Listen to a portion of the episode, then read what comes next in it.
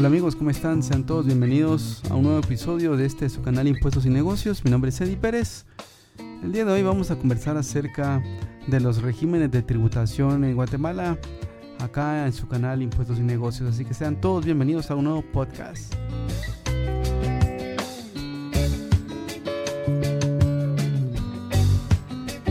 Bueno, y vamos a abordar entonces los regímenes de tributación que hay en Guatemala. Para esto tenemos que conocer eh, vamos a hacer una separación importante. Vamos a hablar de que en Guatemala tenemos prácticamente serán 5 o 6 regímenes que vamos a abordar el día de hoy para conocer cómo, cómo deben de tributar. En este caso nos vamos a, a enfocar específicamente en los contribuyentes nacionales. Los internacionales no los vamos a ver en este episodio, pero sí vamos a analizar entonces cuáles son esos regímenes de tributación que existen para algunas actividades especiales. Así que pues vamos a entrar de lleno en este episodio.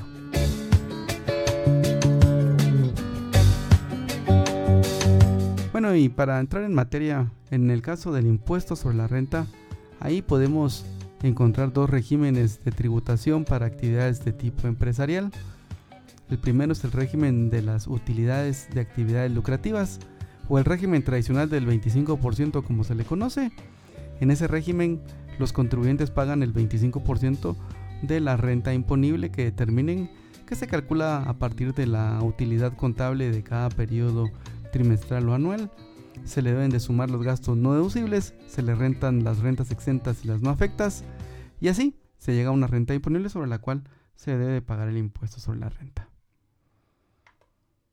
Y siempre en el régimen de actividades lucrativas del impuesto sobre la renta tenemos el régimen opcional simplificado. Ese régimen consiste en pagar una tarifa del 5% por los ingresos que se obtengan hasta 30 mil quetzales mensuales y por el excedente de esos 30 mil se pagará una tasa del 7%.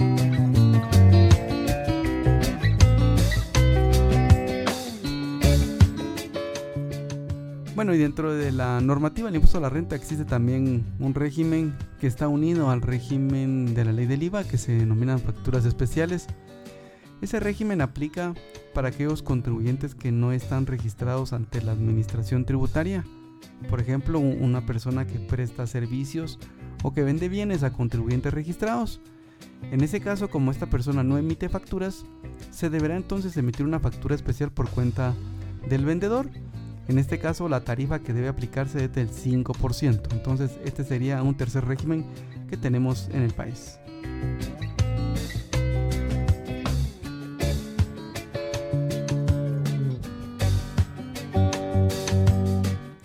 Bueno, ¿qué otros tres regímenes más nos quedan?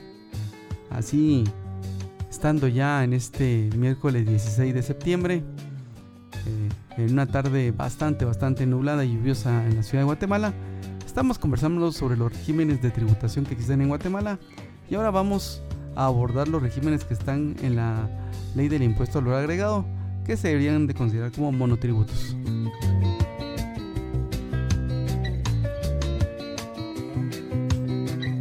El primero de ellos, que es conocido desde hace muchos años, que se le denomina pequeño contribuyente, de acuerdo con la ley, este régimen eh, lo que consiste es básicamente en que aquellas personas que tengan ventas menores de 150 mil quetzales al año pueden pagar una tarifa fija del 5%.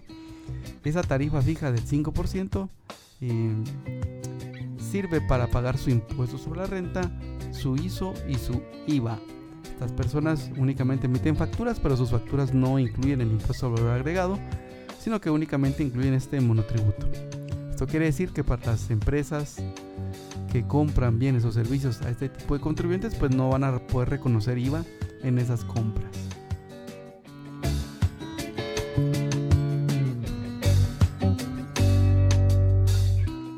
Bueno, y siguiendo ahora ya con el régimen número eh, número 5 que tenemos en, Guatemala, tenemos otro monotributo. Siempre es para los pequeños contribuyentes, pero esto se denomina pequeño contribuyente electrónico. En este régimen, eh, las personas que se inscriban pues pagarían una tasa preferencial del 4% de los ingresos eh, siempre con el máximo de 150 mil anuales. El impuesto se paga en forma mensual. Y en este caso eh, lo interesante es que deben de registrar una cuenta bancaria ante el fisco y el fisco desde esa cuenta bancaria como tienen que utilizar factura electrónica ese tipo de contribuyentes entonces desde ahí podrá determinar cuánto es el impuesto y lo cobrará directamente o lo debitará de esa cuenta bancaria que el contribuyente pues eh, atache o le indica a la administración tributaria que es donde pues puede recoger esos impuestos en forma automática.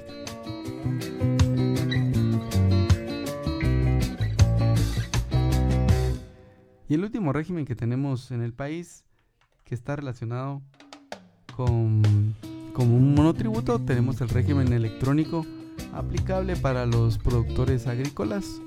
En este caso, los productores agrícolas eh, que tengan ventas menores de 3 millones de quetzales, pues pueden acogerse a este régimen y pagar una tasa preferencial del 4% sobre lo efectivamente facturado.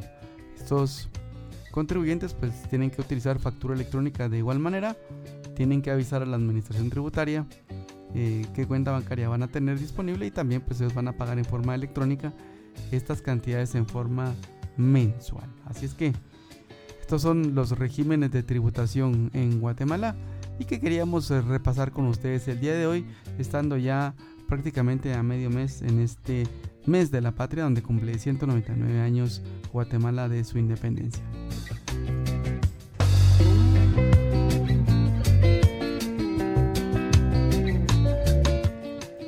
Amigos, estamos llegando entonces al final de un episodio más de este podcast. Recuerden, mi nombre es Eddie Pérez, me encuentran en todas las plataformas de podcasting, ahí nos pueden encontrar.